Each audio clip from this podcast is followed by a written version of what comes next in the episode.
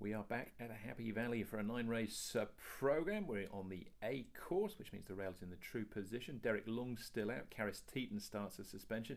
And this is Blake Shinn's last meeting as well here in Hong Kong as he'll miss the last three through suspension himself. There's one between Zac Purton and Joe Moreira as far as the jockey's title race is concerned, with three more to go after tonight's meeting.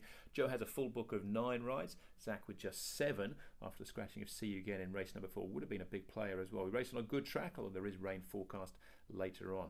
Race 5 is a class 4 over the 200 metres. Triple triple dropping in class is interesting, as is fast pace, who drops in trip. Harmony and Home, though, well placed, finished second last time out course and distance. And Win Win Charity, a debutant for Francis Lui.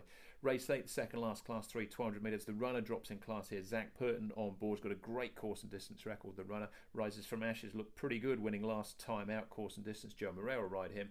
Beauty Glory down in trip. Ping Hai Galaxy coming off good two trial wins. And Equilibrium Turbo, who was third last time out at a big price see if he can build on that. Race 9, Class 2, 1000 metre dash. Should be plenty of speed here with Classic Unicorn, We the South, and McLucky rolling forward. Stoltz should stalk from midfield, a three time course and distance winner, and the pace will suit Explosive Witness, who's a big closer. So we go race five, number three, Harmony at Home, Danny Sherman, Harry Bentley. Race eight, number five, Beauty Glory, should be a price. You'd want a price about him, Tony Cruz and Luke Ferraris. And race nine, number one, Stoltz, the top weight, Francis Lui and Zac Purton. After Wednesday night, we head back to Sha Tin for Chairman's Day on Sunday with 10 races on the programme.